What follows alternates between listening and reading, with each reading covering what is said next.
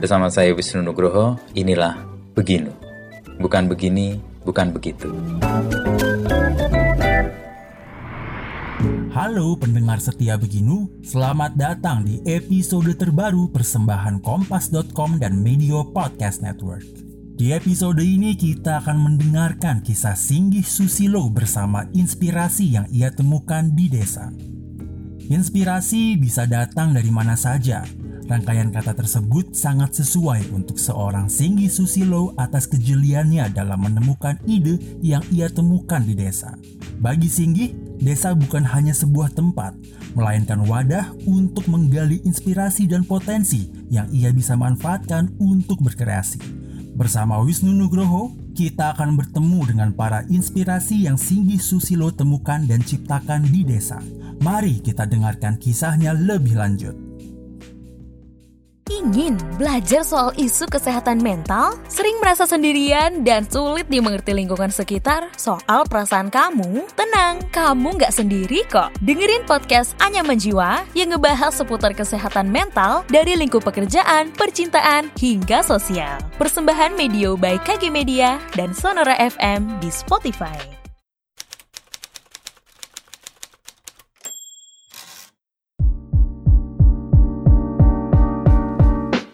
Kalau dalam posisi yang Mas uh, Singgi sekarang kan dikenal dengan tiga hal yang sangat ikonik ya. Ya. Magno, sepedagi, sama pasar Papringan. Ya, ya. Nah, ketemu tiga itu dan ini semua di desa ya. Ya. Itu gimana ceritanya Mas sampai dan kemudian itu kan ya mendunia lah sudah. Wah mengalir aja mas, Mengalir aja ya. mengalir aja. Nggak nggak tahu juga bisa ketemu kayak gitu. Tapi ya eh, apa ya? Kalau Magno itu kan dulu tugas akhir saya mas. Oh, Jadi tugas. itu bagian dari tugas akhir saya craft radio di ITB. di ITB ya. Mhm. Institut Tambalban mas. ini yang sering dipakai buat ledekan bapak saya juga di ITB. Eh, ya waktu akhir-akhir masa kuliah itu saya mulai eh, mulai tertarik pada isu-isu kerakyatan, pada daerah, pada desa karena punya teman-teman seperti itu.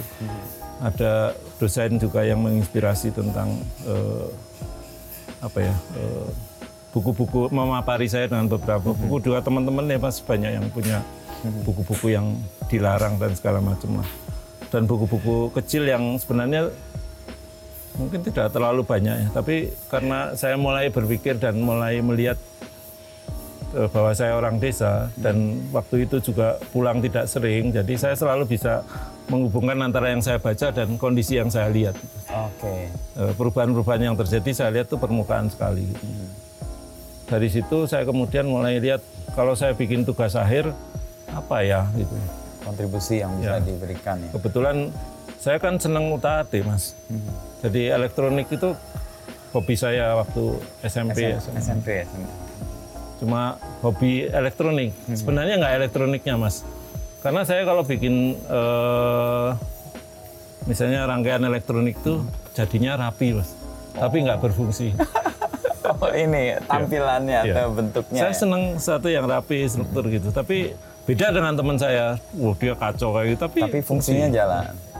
Ya mungkin saya orang visual ya seperti itu. Tapi akhirnya itu membantu saya ketika saya mengembangkan produk di situ. Di saat luang, saat segala macam, ketika saya tertarik sesuatu, saya bisa mulai sendiri. Oke. Itu kan sebenarnya kerjaan-kerjaan saya, main-main saya di luar jam kuliah. Dan kemudian saya lihat, oh dimasukkan jadi tugas akhir, saya konsepkan seperti ini.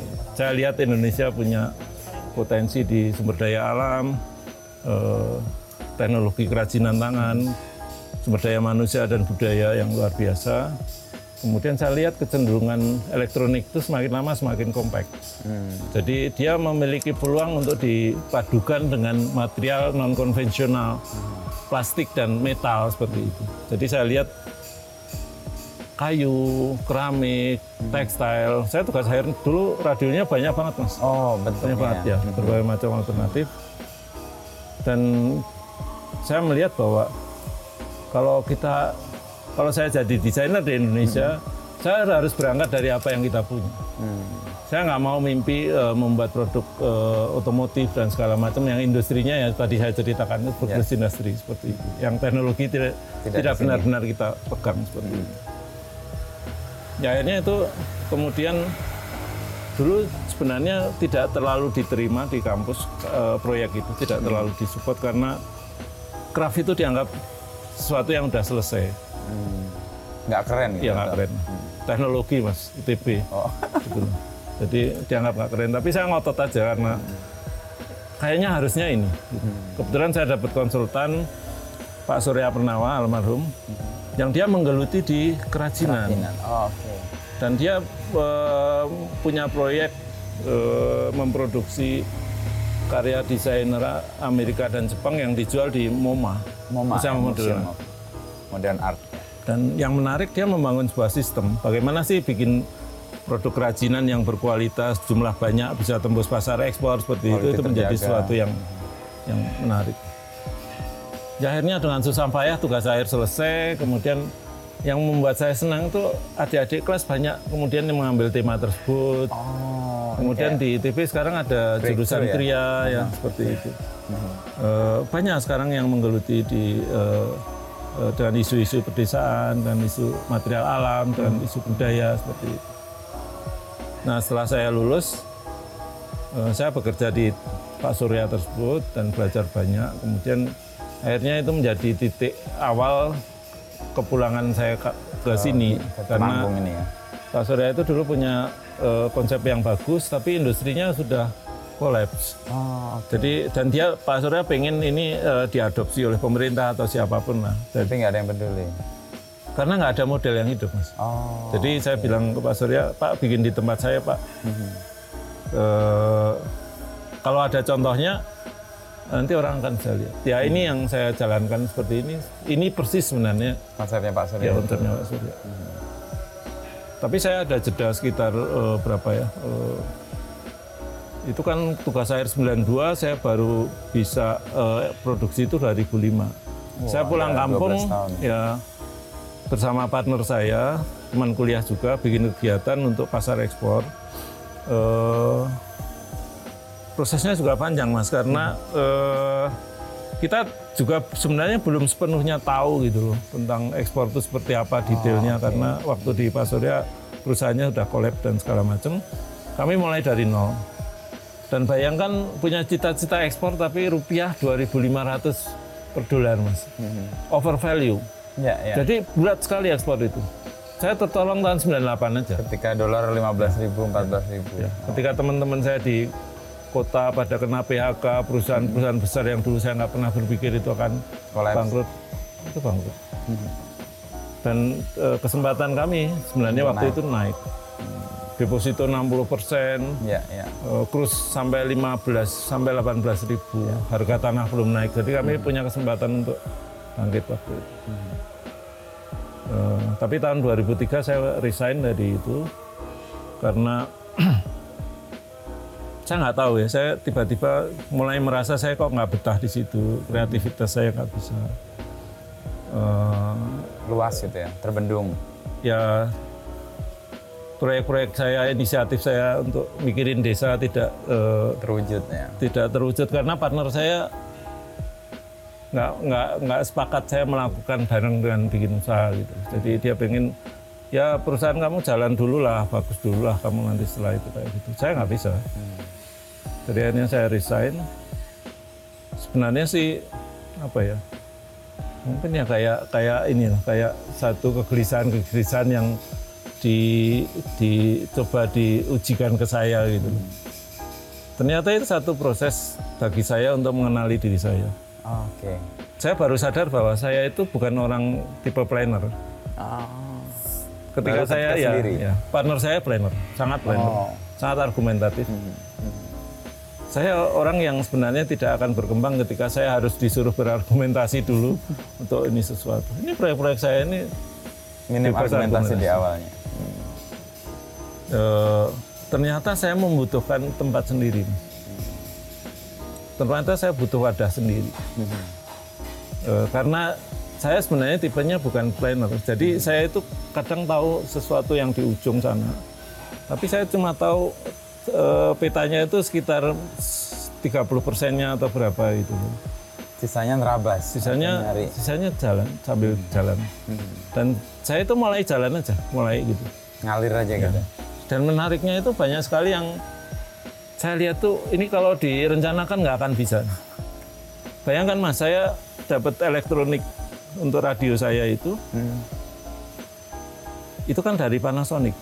Ya. Dan Panasonic itu policy dari pusat dari Jepang itu nggak boleh menjual mesinnya aja nggak boleh. Karena waktu itu saya mentok, akhirnya saya kan ya saya saya ingat lah waktu kecil saya suka jalan-jalan ke toko Elektronik, elektronik, ya. bongkar kayak gitu ya. Ah nggak ada jalan lain, aku pergi ke Bongkar. toko, saya lihat eh, tipe-tipe radio yang mirip dengan konfigurasi yang saya buat, Bongkar copot. saya nemu Panasonic, ah. bongkar. Itu sampai akhirnya kemudian prototipe eh, kanibalan itu ke Pak Rahmat Gobel. Dan Pak Rahmat Gobel seneng mas. Amazing lihat itu. Ya, Ah, oke. Saya dipanggil ke sana dan Pak Rahmat kemudian manggil direkturnya waktu itu. Namanya Pak Heru. Hmm. Her, ini singgah di- dibantu nih. Kan nggak mungkin mas kalau lewat jalan normal. Normal, Nggak ya. mungkin. Nggak mungkin lah. Yang pakai perencanaan Ya. yang itu. Saya kan nggak bisa nugasin direkturnya itu untuk ngurus ke Jepang untuk minta untuk izin. minta izin ke sana. Nggak bisa. Ya. Pak Heru tuh sebel banget sama saya waktu itu. Gih, kamu itu radio saya di ini, saya ditugasin untuk nego ke Jepang. Jepang gitu loh. Tapi akhirnya setelah jadi Panasonic suka pakai produk saya untuk company gitu. Mhm. Ya saya bilang nggak ada jalan lain Pak, minta maaf. gitu. Nggak ada jalan lain. Saya udah cari ke mana aja udah nggak bisa. Udah kayak gitu. Ya, itu saya contoh tadi ya, peta baru 30% tapi tahu ujungnya. Akhirnya karena banyak aja. karena saya lihat sebenarnya kehidupan itu sangat dinamis mas. Hmm. orang yang betul-betul tipe planner itu sebenarnya nggak akan bisa jalan karena semua berubah sambil jalan. Semua berubah mas.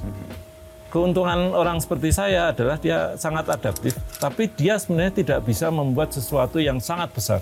Nggak bisa. Saya paham itu. Saya paham keterbatasan saya sampai titik tertentu seperti sekarang ini saya butuh tadi ketemu Ilham ya Ya, ya. itu yang akan membantu skill. Scaling up ya. saya udah nggak bisa di situ udah mentok Butuh bantuan orang Udah lain. bantuan ya. orang lain. Tapi saya dari nol, dari menemukan sesuatu, Lalu sampai mendevelop, menggarap, tertentu. sampai dia punya brand yang bagus, posisi yang bagus, konsep produk, konsep, pokoknya semua terkait dengan itu udah bagus, sudah selesai. Hmm. Itu harus, kemudian ini sebenarnya harus ditangani yang lain. Pihak lain. Pihak lain. Sampai titik mana Mas Singgi tahu akhirnya menemukan oh saya kondisinya kayak gini nih karakternya gitu ya. Ya kalau udah bosan, udah mulai mulai mulai ini kayaknya nggak bisa maju-maju lagi nih. perlu udah- butuh sadar, orang gitu ya. orang. Dan saya yang yang konyolnya saya nggak bisa nyari orang mas. Orang yang datang. Saya nggak pernah bisa berhasil ngerekrut orang nggak pernah. Ini ada karyawan dan sebagainya akhirnya gimana? Oh, kalau karyawan tukang gampang. Gampang. oke. Kalau orang di manajerial, orang yang mikir susah. itu yang dulu teman-teman yang nggarap di sepedagi movement itu orang-orang yang datang volunteer dan segala macam ketika saya bikin kegiatan. Saya ketemu dengan Ilham dan segala macam yang rekrut ya ada partner satu lagi. Ya dengan keterbatasan saya itu kadang-kadang saya cuma berpikir semoga saya bisa bertahan sampai menemukan orang tersebut gitu. Dan biasanya datang mas. Oke. Ya, dat- Ya, semesta tadi itu ya. Ya nggak tahu lah, pokoknya mempertemukan orang-orang yang punya gitu seide. lah. Hmm. aneh aja. Ya. Tapi ya ya ya itu, saya tuh mengalir aja. Tadi Magno, kalau sepeda ini Mas. Ini kan Pedagi itu ya karena Magno itu keberhasilannya sebenarnya tidak menjawab apa ya kegelisahan saya tentang desa secara langsung. Hmm. Jadi kan perusahaan aja, satu satu bikin produk berbasis desa, eksperimentasi saya dengan desa. Kalau diseriusi desa itu bisa loh menghasilkan Menunjukkan produk yang kayak gitu. Bisa kalau diseriusi. Gitu. Tapi ini tidak langsung punya dampak ke desanya. ke desa. Pikiran-pikiran lama saya yang saya tulis di Indocopet itu tidak bisa terapung. Gelisah aja. Terus ya akhirnya saya dapat kolesterol tinggi itu. Mas. Itu yang memaksa untuk kemudian nyari aktivitas. Ya, kadang-kadang Tuhan tuh lucu sekali dan bercandaannya tuh keren gitu loh. Saya waktu itu kaget mas, saya itu kolesterol tuh betul-betul shock gitu loh. Oh. Karena saya suka ngeliat teman saya mas. Kalau makan minum obat gitu. Oke. Terus saya kenal, wah, nggak percaya gitu loh. Ya saya mikirnya saya orang di, tinggal di desa lah, hidup sehat kayak gitulah. Kena. Terus akhirnya saya browsing di internet, bersepeda Hmm. gitu. Saya dulu yang menarik, saya dulu nggak suka olahraga, mas. Olahraga itu bagi saya image-nya jelek, mas. Bikin capek, capek, capek. Ah, kadang-kadang pengen tapi nggak pernah bisa ya. terus gitu loh. Yang membuat saya betah dengan sepeda itu tanpa sadar saya bawa kamera, mas. Oke. Jadi Motret. setiap momen sedang motret dan itu fase istirahat yang paling bagus. Oh. itu saya sampai sekarang saya lihat itu fase istirahat yang luar biasa karena istirahat berolahraga atau bersepeda itu paling bagus aktif mas aktif. ya. Aktif. Nggak diem aja. nggak ya? diem kalau diem nanti mulai lagi susah Start. Oke. berat nah itu yang membuat saya ini karena saya jalan motret potret saya eh, tunjukkan ke keluarga waktu itu keluarga ikut semua sepedaan gitu tadinya punya sepeda satu beli Terus yang lain ikut. ya kayak gitu.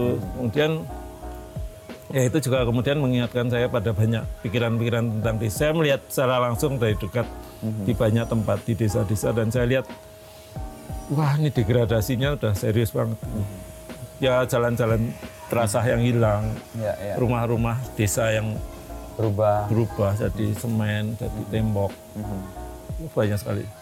Konsum, konsumerisme meningkat, sawah-sawah yang jadi tempat pembuatan batu bata seperti itu. Itu lewat sepeda dan jalan melambat itu ya. Ya, ya sepeda salah satu eh, keunikannya ya berhenti gampang lah. Eh, dia bisa melihat lebih banyak karena dia pelan ya seperti itu dan menyehatkan yang jelas. Saya betul-betul bisa turun kolesterol waktu itu. Rutin harian Ya, tiap hari. rutin, tiap hari. Pagi ya, Ya, Mas. rutin. Sering foto juga Ya, itu. ya. Saya yang sering saya lihat nih foto yang lukisan-lukisan pakai arang gitu. Oh ya, Itu menarik banget saya ngeliat ini. itu ada orang schizophrenia, Ah, schizophrenia. schizophrenia. Ya, schizophrenia Ketemu orangnya, Mas? ketemu. Oke. Eh, banyak sekali lukisannya. Nah saya menemukan yang kayak kayak gitu tuh banyak bang di desa, banyak sekali. Nah kemudian satu saat saya mulai saya mulai tertarik pada produk sepeda. Ya, karena, Karena- menjalaninya ya. dulu ya. Ya bagi saya kan produk desainer mas. Ini produk asik banget loh, sederhana banget loh, cuma Tapi dua roda. banyak gitu ya. Ya, ketika saya pikir-pikir, ini kayak radio ya. Radio itu sempurna karena nggak ada gambar. Oh, oke.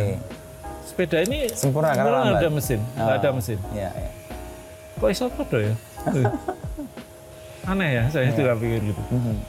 Dan akhirnya saya browsing browsing akhirnya ketemu sepeda bambu yang ternyata dibuat di negara-negara yang justru nggak punya Nggak bambu. punya bambu. Mereka itu lihat biasanya kan mungkin di negara industri itu lihatnya ya pipa-pipa besi, plastik kayak gitu. Mereka lihat bambu itu kan pipa yang, Yang alam- sangat eksotis dia. eksotis ya. Dan saya lihat sepeda bambu yang keren banget dibuat oleh seorang eh, dia sebenarnya cyclist yang kemudian jadi pembuat sepeda dan kemudian dia membuat sepeda bambu di namanya Craig Calvi di eh, California. Saya amati, ini keren banget. Bambu aku punya. Sepeda itu dibuat handmade. Iya. Ya sehari-hari kerjaan saya gitu. Connect gitu ya. Langsung. Wah gila nih kalau saya nggak bikin nih. Bambu di mana aja nih bambu? Iya, di sebelah kita bambu bambu. material paling Banyak paling di desa. banyak di desa. Paling gampang ditemui. Ya ini saya kemudian mulai bikin sendiri, coba-nyoba. Terima kasih telah mendengarkan podcast Beginu. Nantikan obrolan Wisnu Nugroho bersama narasumber inspiratif lainnya.